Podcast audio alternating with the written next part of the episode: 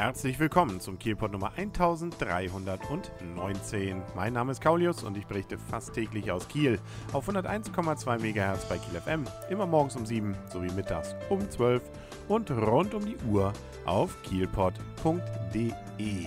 Regelmäßig, um nicht zu sagen monatlich, gibt es ja wieder Neuigkeiten im Rahmen der Kieler Erinnerungstage, wo die Historikerin Christa Geckeler aus dem Archiv mal so ein bisschen was nach vorne kehrt, was vielleicht dem ein oder anderen Kieler bisher verborgen blieb. Und dies ist in diesem Monat nämlich ein Datum von vor 90 Jahren, beziehungsweise eigentlich der gesamte April 1923. Da gab es nämlich eine Skandalaufführung im Kieler Theater und von niemand Geringeren nämlich als Karl Zuckmeier. Den kennt man ja auch heute noch von solchen Stücken wie zum Beispiel der Hauptmann von Köpenick oder auch des Teufelsgeneral. Und der war tatsächlich durchaus auch für eine gewisse Zeit hier in Kiel ansässig bzw. wirkte hier. Die gesamte Geschichte ist ziemlich spannend und wirft auch einen interessanten Blick auf das, was das Kieler Theater eben vor so ungefähr 90 Jahren ausmachte. Folgendes war nämlich passiert. Im Mai 1922, also ungefähr ein Jahr vor dem Datum, und das es heute geht, war Kurt Elvensböck aus Mainz als Intendant an die städtischen Bühnen in Kiel berufen worden. Er engagierte für die Spielzeit 1922-23 Karl Zuckmeier als Dramaturg, Regisseur und Schauspieler. Der junge Dichter, der in Berlin sein erstes Stück inszeniert hatte, war damals noch wenig bekannt. Ja, das sollte sich dann ja später ändern. Elvensböck, Zuckmeier, Albrecht Josef als Opernregisseur und einige Schauspieler bildeten den sogenannten Jungen Kreis, der von Kiel aus das Theater vom Theater her die Welt erneuern wollte. So zumindest sagte es Herr Zuckmeier.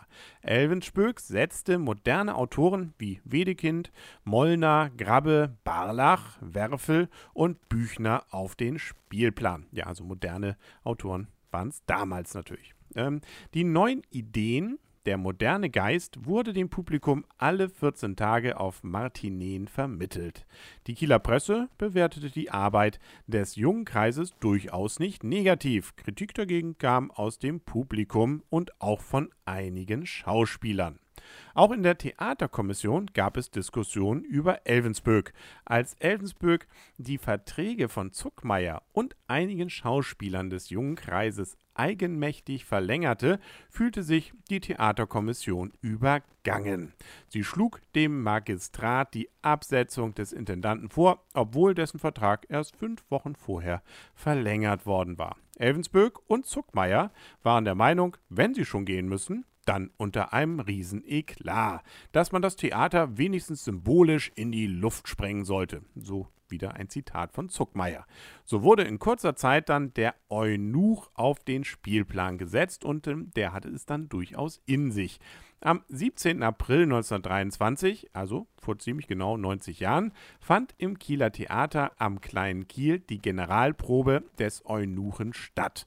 Das Lustspiel des römischen Dramatikers Terens aus dem Jahre 161 vor Christi hatte Karl Zuckmeier bearbeitet. Zuckmeier berichtete in seiner Autobiografie, ich nahm von dem Stück nur den Grundriss der Handlung und die Personen, schrieb das Ganze völlig neu, im unverblümtesten Deutsch der Nachkriegszeit, packte alles hinein, was mir den Kielern an politischen und sonstigen Aufrichtigkeiten zu sagen hatten und überzog die saturnalische Erotik des Vorwurfs, in dessen Mittelgrund die große Hure Thais und ihre Liebhaber stehen, in schlechten Vulgivage. Also man kann durchaus, glaube ich, sagen, das Ganze war ziemlich deftig erotisch hier.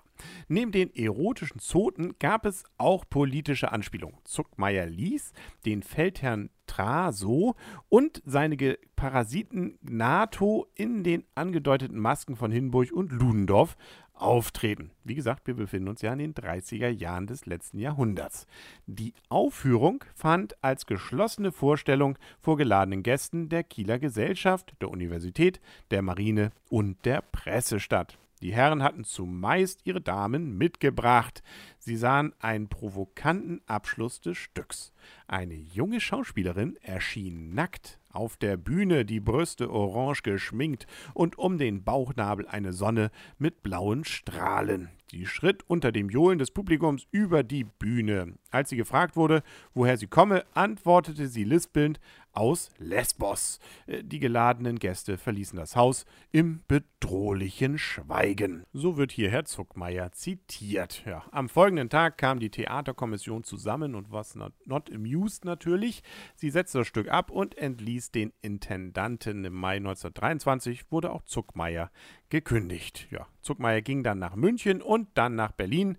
Seine großen Erfolge, hatte ich ja schon erzählt, waren dann 1925, also zwei Jahre später, das Stück Der fröhliche Weinberg und berühmt wurde er dann schließlich nochmal sechs Jahre später mit dem Hauptmann von Köpenick und dann ein Jahr nach dem Krieg das Teufelsgeneral, als das dann entsprechend aufgeführt wurde. Da wäre doch eigentlich dieses eine gute Gelegenheit, äh, dass man das Jubiläum dafür nutzt, den Eunuchen einfach mal wieder aufzuführen.